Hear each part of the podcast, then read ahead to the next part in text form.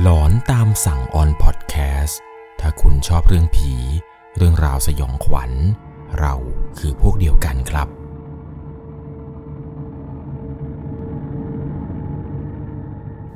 สวัสดีครับทุกๆคนครับขอต้อนรับเข้าสู่หลอนตามสั่งอยู่กับผมครับnuenglc อีกไม่กี่วันอีกไม่กี่สัปดาห์เนี่ยก็จะเข้าสู่ปีพุทธศักราช2567แล้วนะครับปีหน้าเนี่ยก็เป็นปีดีเป็นปีมังกรทองใครคิดจะทำอะไรเนี่ยอยากให้เริ่มทำได้แล้วนะครับอย่าเพิ่งรอว่าเดี๋ยววันหนึ่งจะต้องพร้อมแล้วค่อยทำค่อยๆพยายามทำไปครับค่อยๆเริ่มไปในปี2566นี้ครับสิ้นปีเนี่ยก็เรายังคงมี Q&A เหมือนเดิมครับเหมือนกับทุกๆปีที่ผมทำมายังไงแล้วนะครับเดี๋ยวประมาณช่วงวันที่28ธันวาที่เป็นวันเกิดของผมเนี่ยเดี๋ยวผมก็จะมาโพสต์เช่นเดิมครับว่าใครมี Q&A อะไรอยากจะถามสอบถามได้นั่นเองเอาละครับเรื่องราวในวันนี้ที่ผมจะเล่าให้กับทุกคนได้รับฟังกันนี้นะครับก็นับว่าเป็นอีกหนึ่งประสบการณ์ของผู้ฟังทางบ้านที่เรื่องราวเรื่องนี้ครับผมต้องพาทุกคนเนี่ยย้อนกลับไปเมื่อประมาณ8ปีที่แล้วผมได้อ่านคร่าวๆมาครับเนื่องจากว่าเรื่องราวเรื่องนี้เนี่ยเป็นเหตุการณ์ที่เกิดขึ้นในบริเวณรอบๆที่ผมอาศัยอยู่เลยครับตอนที่ผมยังอยู่ที่สมุทรปราการเนี่ยผมอยู่ละแวกบางพลีแล้วเรื่องราวเรื่องนี้ครับก็จะเป็นเรื่องราวที่เกิดขึ้นในโซนบางพลีเรียกได้ว่าเป็นโซนที่ใกล้บ้านผมมากๆแต่ผมก็จะพยายามเซฟสถานที่มากที่สุดนะครับยังไงแล้วหากไม่ได้เอ่ยชื่อหรือมีการปรับเปลี่ยนอะไรนิดๆหน่อยๆเนี่ยยังไงก็ต้องกราบประธานอภัยเพราะเนื่องจากว่าเรื่องราวเรื่องนี้ที่ผู้ฟังทางบ้านส่งเข้ามาเนี่ยครับถ้าผมอ่านตามที่เขาส่งมาเป๊ะๆนะครับรับรองเลยครับว่าคนในพื้นที่เนี่ยรู้อย่างแน่นอนเอาล่ะครับเพื่อไม่ให้เสียเวลา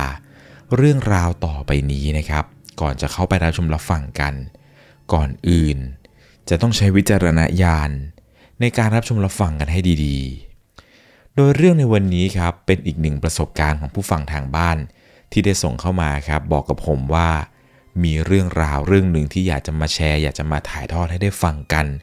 เรื่องราวเรื่องนี้ส่งมาจากคุณไก่ครับนามสมมุติผมจะพาทุกคนย้อนกลับไปเมื่อประมาณ8ปีที่แล้วในสมัยที่คุณไก่แล้วก็ภรรยานี่แหละครับ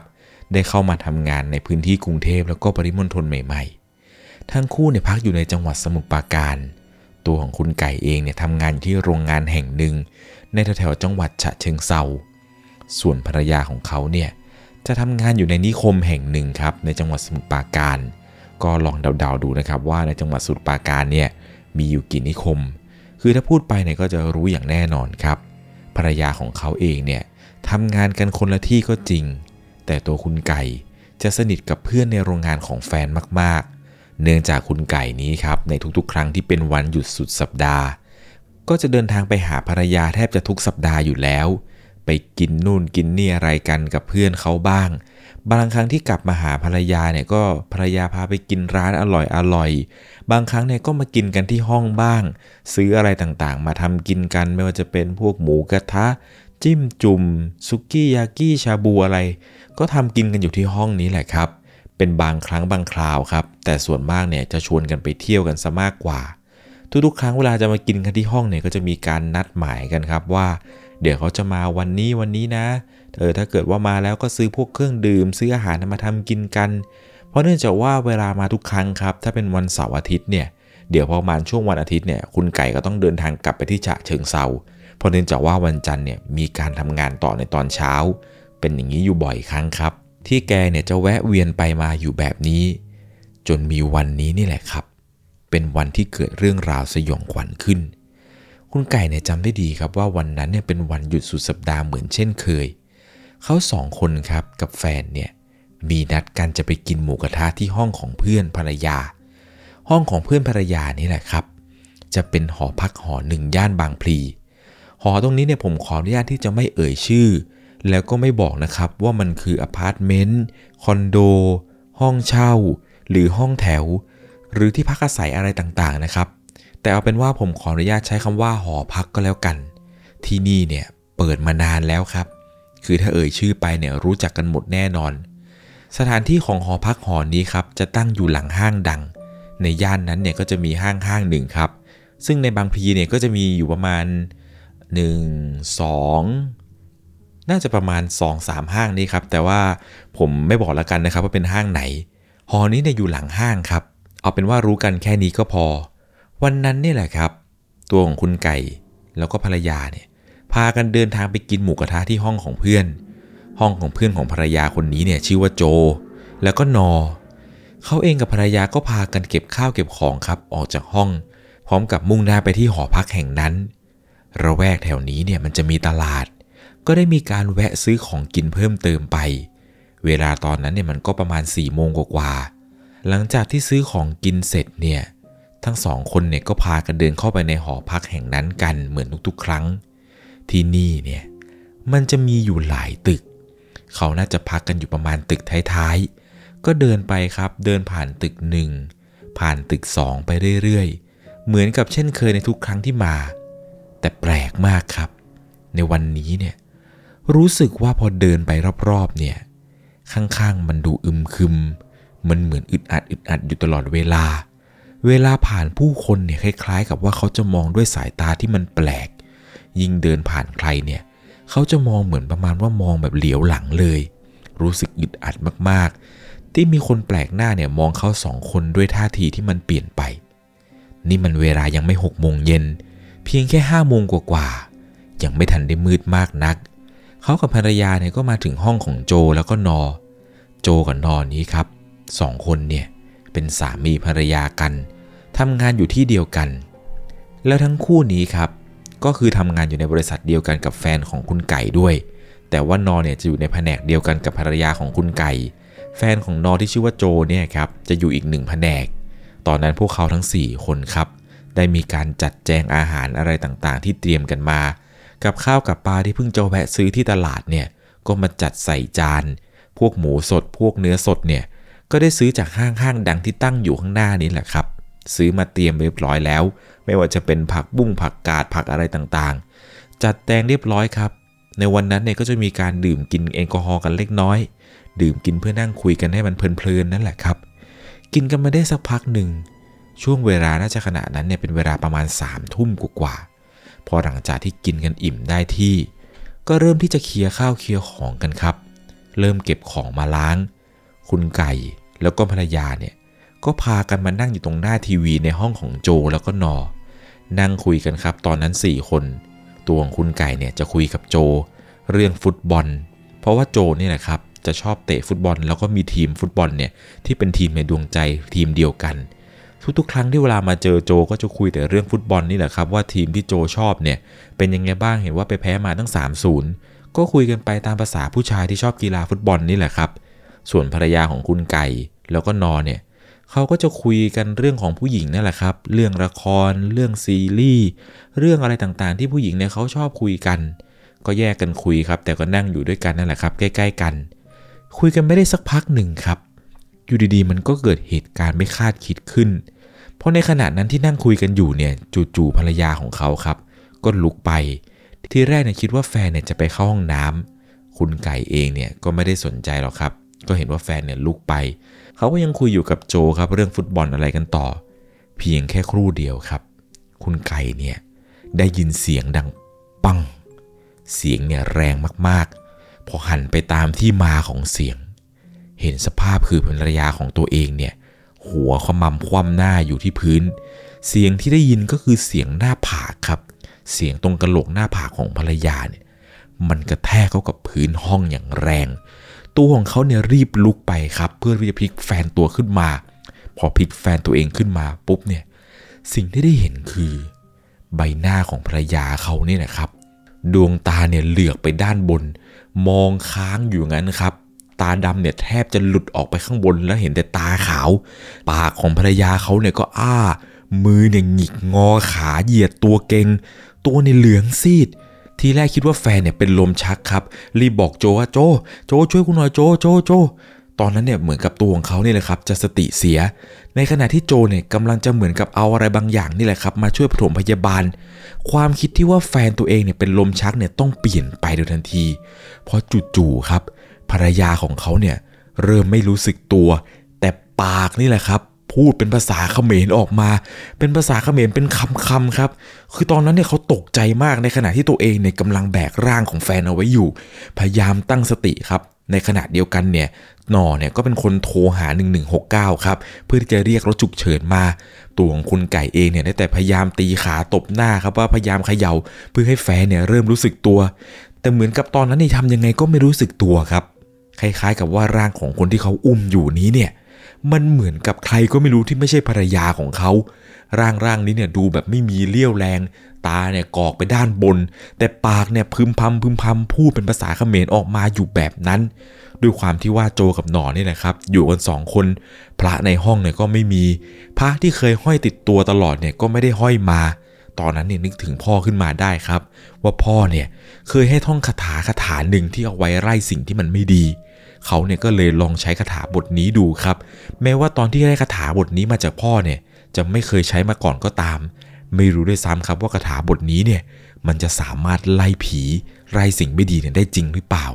เขาก็พยายามลองท่องดูครับคาถาที่พ่อให้มาเนี่ยมันจะท่องง่ายๆครับมีอักขระแค่ไม่กี่ตัวเขาเนี่ยก็ลองดูครับว่าสิ่งที่พ่อเคยสอนมาเนี่ยมันจะทำได้จริงไหมหลังจากนั้นเนี่ยพอท่องไปเสร็จเท่านั้นนะครับเขย่าไปอีกทีนึง2คนนั้นครับทั้งโจแล้วก็นอเนี่ยดูตื่นตกใจมากๆพยายามโทรหาคนนู้นคนนี้ครับเพื่อที่จะสอบถามดูครับว่าอาการแบบนี้เนี่ยต้องทำอย่างไรจนกระทั่งโจครับตัดสินใจโทรไปโรงพยาบาลที่ใกล้ที่สุดครับเพื่อที่จะสอบถามพยาบาลในการรักษาพยาบาลเบื้องต้นว่าจะต้องทำอย่างไรในยุคนั้นครับเรื่องของการเซิร์ชอินเทอร์เน็ตอะไรต่างๆเนี่ยมันยังไม่ได้ทันสมัยมากเหมือนกับในสมัยนี้ที่ว่าเวลาเกิดเหตุเกิดอะไรเนี่ยจะได้เซิร์ชวิธีปฐมพยาบาลเบื้องต้นได้ในสมัยนั้นเมื่อ8ปีที่แล้วครับการค้นหาอินเทอร์เน็ตเนี่ยมันก็ค่อนข้างที่จะทำได้ยากพอสมควรไหนจะโทรศัพท์ไหนจะอะไรต่างๆนานาถ้าไม่ใช่วัยรุ่นหรือคนที่ทันเทคโนโลยีเนี่ยยากเลยแหละครับตอนนั้นเองเนี่ยโจครับตัดสินใจโทรไปโรงพยาบาลประมาณ5นาทีได้ครับกว่าโรงพยาบาลเนี่ยจะรับสายพอโทรติดเท่านั้นแหละครับก็ได้เล่าเรื่องราวอาการต่างๆให้พยาบาลได้ฟังเขาเนี่ยกำลังจะถามพอดีเลยครับว่าคนป่วยเนี่ยอาการเป็นอย่างไรบ้างตอนนี้แล้วได้กดโทรเรียกรถฉุกเฉิน1669แล้วหรือยังโจเนี่ยกำลังจะพูดว่าโทรแล้วอาการของเพื่อนผมกำลังตอนนั้นเนี่ยโจค้างไปสักพักหนึ่งครับเมื่อได้เห็นว่าภรรยาของคุณไก่ครับตัวของคุณไก่เองเนี่ยก็ช็อกเหมือนกันเพราะว่าอยู่ดีๆครับภรรยาของคุณไก่เนี่ยเธอเนี่ยสามารถกลับมาปกติได้ครับอยู่ดีๆเธอก็ฟื้นขึ้นมาแววตาต่างๆก็ดูปกติเธอฟื้นขึ้นมาครับแล้วเหมือนกับเธอจะงงมากที่ตอนนั้นโจนอแล้วก็คุณไก่เนี่ยเหมือนกับจะแตกตื่นเธอก็เลยถามครับว่าเป็นอะไรกันน่ะทำอะไรกันแล้วนั่นโจคุยกับใครพยาบาลปลายสายก็พูดเสียงออกมาตอนนั้นนะครับว่าคนไข้คะเป็นยังไงบ้างคะอาการเป็นยังไงบ้างตอนนี้เป็นยังไงบ้างคะโจเนี่ยไม่ได้ตอบกลับอะไรใดๆครับโจเนี่ยกดวางสายไปแล้วก็รีบวิ่งมาดูอาการของเพื่อนครับตอนนั้นเพื่อนฟื้นขึ้นมาก็ดูงงเหมือนกันคุณไก่เองครับด้วยความที่อยากรู้ก็ถามว่าเมื่อกี้เธอเป็นอะไรเจ็บไหมเพราะว่าตัวของคุณไก่ครับพยายามปลุกหลายครั้งแล้วทั้งตบหน้าทั้งอะไรต่างๆทำอยู่หลายทีครับแต่ภรรยาก็ไม่ฟื้นขึ้นมาสักทีคำตอบของภรรยาเขาในวันนั้นนะครับเธอเนี่ยพูดขึ้นมาว่าก็ไม่เห็นจะเจ็บอะไรเลยนะมีอะไรหรอเขาเป็นอะไรหรอเธอตัวของคุณไก่ครับพยายามจับไปที่หน้าผากของแฟนพยายามจับครับแล้วก็ถามเขาว่าเจ็บไหมภรรยาเนี่ยก็ตอบว่าไม่นะก็ปกติดีทำไมเราตัวร้อนหรอคุณไก่เองเนี่ยพยายามกดออกแรงกว่าเดิมเพื่อที่จะดูท่าทีครับว่าภรรยาเนี่ยมีปฏิกิริยาอย่างไรบ้างแต่พอจับอย่างไรกดแรงเท่าไหร่ภรรยาเนี่ยก็ปัดมือครับบอกว่าเธอเป็นอะไรมายุ่งอะไรกับหน้าผากเขาเนี่ยคุณไก่เองเนี่ยแกก็โล่งใจครับรีบเข้าไปกอดแฟนในขณะเดียวกันครับตอนนั้นเนี่ยรถฉุกเฉิน1669เนี่ยได้มาถึงยังใต้ตึกแล้วรถฉุกเฉินเนี่ยเปิดไซเรนวิ่งเข้ามาไฟเนี่ยวิบวับวิบวับเห็นมาแต่ไกลเสียงไซเรนเนี่ยดังมาตั้งแต่ปากซอยคุณโจนี่แหละครับรีบวิ่งลงไปบอกข้างล่างครับว่าตอนนี้เนี่ยผู้ป่วยที่โทรไปตอนแรกเนี่ยที่ว่ามีอาการฉุกเฉินเนี่ยนะครับตอนนี้ได้สติแล้วตอนนั้นโจวิ่งลงไปเนี่ยเพื่อที่จะบอกให้รถฉุกเฉินนี่แหละครับได้รู้ว่าไม่ต้องขึ้นมารับแล้วเพราะว่าตอนที่นอโทรไปครับนอบอกรายละเอียดว่าผู้ป่วยเนี่ยอยู่ห้องนี้ตึกนี้ขึ้นมาตำแหน่งนี้แบบไหนอะไรยังไงเพื่อให้เจ้าหน้าที่นี่แหละครับมาได้ถูกห้องตอนนั้นเนี่ยโจรีบวิ่งลงไปบอกเจ้าหน้าที่ครับว่าให้กลับกันไปได้เลยหลังจากนั้นมาครับคุณไก่เนี่ย ก็เลยถามครับว่าแล้วเมื่อกี้เกิดอะไรขึ้นภรรยาเนี่ยก็ได้เล่าให้ฟังครับว่าเขาเองเนี่ยกำลังจะลุกไปห้องน้ำแต่ตอนที่ลุกไปนี้เนี่ยรู้สึกมองไปข้างนอกแล้วเห็นวิวเห็นอะไรเลยอยากจะเปิดประตูหลังห้องเนี่ยออกไปสูดอากาศหน่อยพอในจังหวะที่เปิดประตูหลังห้องออกไปนี้ภรรยาของเขานี่แหละครับดันไปเห็นว่ามันมีคนเป็นกลุ่มใหญ่เลยครับยืนอยู่ตรงขอบของอาคารอีกตึกหนึ่งทั้งหญิงทั้งชายทั้งเด็กทั้งคนแก่ยืนเรียงกันครับหลายคนพอสมควรภรรยาเขาในตอนนั้นเนี่ยพอได้เห็นก็ตกใจและจู่ๆครับมันก็มีเหมือนกับร่างหนึ่งครับเป็นร่างของคนแก่ๆลอยผ่านไปมันเป็นไปไม่ได้อย่างแน่นอนครับเพราะว่าชั้นของห้องเพื่อนห้องนี้เนี่ยมันไม่ใช่ชั้น1หรือชั้น2ที่จะเดินผ่านกันได้ง่ายๆแม้ชั้น2เนี่ยก็ลำบากครับด้วยความที่ว่าห้องของเพื่อนเนี่ยอยู่สูงแต่มันมีร่างนี้แหละครับที่ผ่านไปภรรยาเขาเนี่ยตกใจมากน่าจะวูบไปในตอนนั้นพอหลังจากที่แฟนเล่าให้ฟังเสร็จนี่แหละครับแฟนเนี่ยก็ลุกขึ้นแล้วก็จะเดินไปที่ระเบียงอีกรอบหนึ่งครับเพื่อจะบอกให้เขาดูว่าเนี่ยตอนนั้นเนี่ยเป็นแบบนี้ภาพสุดท้ายเนี่ยประมาณนี้เลยที่ลุกไปเปิดระเบียงเพราะในจังหวะที่แฟนเนี่ยกำลังจะสาธิตให้ดูว่ามันเป็นอย่างไรแฟนเปิดหลังห้องครับตรงระเบียงตรงนั้นเนี่ยพอเลื่อนประตูออกปุ๊บเท่านั้นแหละครับสีหน้าเริ่มเปลี่ยนครับแฟนเนี่ยทำหน้าตกใจแล้วก็รีบปิดประตูเดินมาหาเขาทันทีครับพูดกับเขาครับว่าเธอเราว่าวันนี้เราสองคนน่าจะออกจากห้องนี้ไม่ได้อะวันนี้เราน่าจะนอนห้องโจแล้วก็นอนเพราะไม่อย่างนั้นเนี่ยกลับออกไปน่าจะไม่ดีอย่างแน่นอนพอเขาได้ฟังสิ่งที่พูดออกมาเนี่ยเขาก็ตกใจเหมือนกันครับก็พยายามสอบถามนี่แหละครับว่ามันเกิดอะไรขึ้นภรรยาเนี่ยก็ได้แต่พูดครับว่าเอาหน้าเดี๋ยวเขาเล่าให้ฟังตอนนั้นครับทั้งคุณไก่แล้วก็ภรรยาทั้งคุณโจแล้วก็นอเนี่ยก็คือทั้ง4คนครับนอนอยู่ห้องเดียวกันเลยนอนรวมกันนี่แหละครับช่วงแรกๆเนี่ย4คนเนี่ยคือยังไม่มีใครนอนหลับเลยแต่ก็นอนมองหน้ากันไปมองหน้ากันมาจนสักพักหนึ่งครับเริ่มค่อยๆหลับไปทีละคนเหตุการณ์ในค่ำคืนนั้นเนี่ยก็ผ่านไปหลังจากนั้นมาครับช่วงเช้าเนี่ยภรรยาก็เก็บข้าวเก็บของครับออกมาจากห้องของเพื่อนก็ได้ล่ำลากันครับบอกว่าขอบคุณมากเมื่อคืนเนี่ยขอโทษด้วยที่ทำให้ตกใจทั้ง2คนเนี่ยได้พากันเดินออกมาใส่บาตรบริเวณตรงแถวๆนั้นหลังจากที่ใส่บาตรเสร็จนี่ครับทั้งคู่ก็พากันขึ้นรถกลับไปที่ห้องของพวกเขากันตอนนั้นเองเนี่ยคุณไก่กับภรรยาครับมาถึงที่ห้องรีบอาบน้ำอาบท่ากันพออาบน้ำเสร็จครับคุณไก่ก็ได้พาภรรยาเนี่ยไปที่วัดหนึ่งย่านบางพลีเป็นวัดที่มีชื่อครับเพื่อที่จะไปถวายสังฆทานอุทิศส่วนบุญส่วนกุศลให้กับเรื่องราวต่างๆที่มันเกิดขึ้นไม่ว่าจะเป็นเรื่องดีหรือเรื่องไม่ดีก็ตามที่มันเกิดขึ้นเมื่อวานนี้แต่ตัวของคุณไก่เองเนี่ยเขาเชื่อครับว่าสิ่งนั้นที่มันเกิดขึ้นเนี่ยมันไม่น่าจะใช่สิ่งดีแน่นอนเพราะว่าเขายังคงจดจำทุกเหตุการณ์ที่เกิดขึ้นกับภรรยาของเขาได้แบบว่าไม่มีผิดแม้แต่นิดเดียวเขาเห็นภาพของภรรยาตัวเองที่นอนตาเหลือกแล้วก็พูดภาษาอะไรไม่รู้ออกมาเป็นคำจับใจความก็ไม่ได้หรอกครับว่าคำนั้นเนี่ยมันพูดถึงอะไรแต่เขาพอจะรู้ครับว่าสิ่งที่ภรรยาพูดมาในค่ำคืนนั้นเนี่ยมันเป็นเหมือนกับภาษาเขมรหลังจากที่ทำบุญอุทิศส่วนกุศลเสร็จแล้วครับเขาเลยตัดสินใจโทรไปถามพ่อครับว่าเหตุการณ์เมื่อคืนที่เจอเนี่ยเป็นแบบนี้พ่อคิดว่ามันน่าจะเกิดจากอะไรพ่อก็ดูให้ครับแกก็พูดประมาณว่าได้เอาพระที่พ่อให้อ่ะติดตัวไปไหมเขาเนี่ยก็บอกพ่อเขาว่าผมลืมไว้ที่ห้องกันกลับมาอาบน้ำแล้วก็รีบไปกันเลยไม่ได้เอาพระไปด้วยพ่อเนี่ยก็ด่าชุดใหญ่เลยครับบอกกี่ทีบอกกี่เที่ยวแล้วว่าอย่าลืมใส่พระที่พ่อให้เองนี่มันดื้อจริงๆพ่อเนี่ยด่าคุณไก่เป็นชุดใหญ่เลยแหละครับว่าทำไมไม่ยอมให้ภรรยาเนี่ยใส่พระอยู่ตลอดเวลาคือพ่อเนี่ยที่ให้พระไปไม่ใช่หรอกครับเนื่องจากว่าในช่วงนี้ครับภรรยาของคุณไก่เนี่ยเธอเนี่ยดวงตกและพ่อเล่าให้ฟังว่าวันนั้นที่เจอก็คือเมื่อวานเนี่ยมันเป็นวันที่พวกที่คนเล่นของครับเขาปล่อยของออกมาเป็นลมเพลมพัดอาจจะโดนเข้าให้เพราะว่าช่วงนี้ครับมันเป็นช่วงที่ภรรยาของคุณไก่เนี่ยดวงตกคือต้องระวังเรื่องราวเกี่ยวกับพวกลมเพลมพัดของไม่ดี ใครเรียกชื่อเนี่ยอย่าทักอย่าตอบแล้วก็อย่ากินของคนแปลกหน้าและที่สำคัญก็คืออย่าลืมห้อยพระแต่ปรากฏว่าในวันนั้นครับทั้งคุณไก่แล้วก็ภรรยาของคุณไก่เนี่ยลืมแบบลืมสนิทเลยแหละครับเชื่อหรือไม่ว่าหลังจากเกิดเหตุการณ์ในวันนั้นตัวของคุณไก่แล้วก็ภรรยาของคุณไก่เนี่ยไม่เคยลืมห้อยพระติดตัวอีกเลยครับนี่ก็เป็นอีกหนึ่งประสบการณ์ครับที่ผู้ฟังทางบ้านเนี่ยได้พบเจอมาถ้าใครได้ฟังเนี่ยผมก็พอเจอเดาๆได้ครับทีแรกเนี่ยผมคิดว่าเป็นห้างอีกห้างนึงที่ด้านหลังเป็นคลองแต่พออ่านไปอ่านมาดูแล้วครับดูเหมือนว่า